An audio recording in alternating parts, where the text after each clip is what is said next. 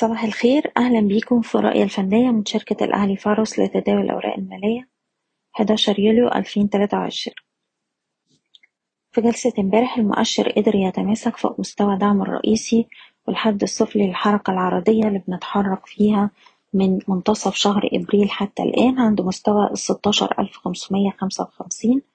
وقفلنا على ارتفاع حوالي اتنين ونص في المية عند أعلى مستويات الجلسة عند ستاشر ألف تسعمية تلاتة وستين نقطة. لكن أحجام التداول امبارح كانت أقل من المتوسط.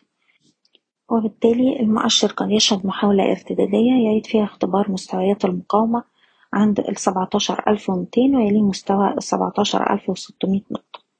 هتظل الرؤية دي قائمة طول ما إحنا محافظين على مستوى الدعم الرئيسي 16555 وبالنسبة للسي اي بي قدر يتماسك فوق مستوى دعمه الرئيسي عند السبعة وأربعين جنيه وتلاتين قرش وده أقل مستوى اتسجل في شهر مارس اللي فات.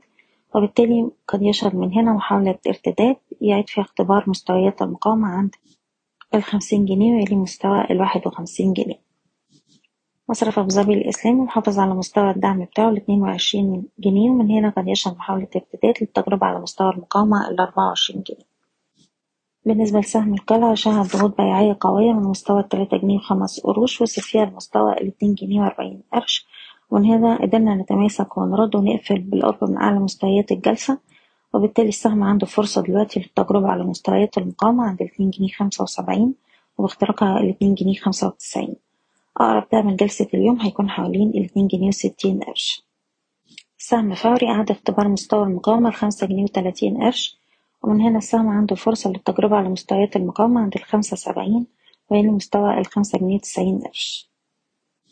السهم السويدي للكابلات عنده فرصة يجرب على مستويات العشرين جنيه والعشرين جنيه ونص. طول ما هو محافظ على مستوى الدعم بتاعه السبعتاشر جنيه وستين قرش. بشكركم بتمنى لكم التوفيق. إيضاح الشركة غير مسؤولة عن أي قرارات استثمارية يتم اتخاذها بناء على هذا التسجيل.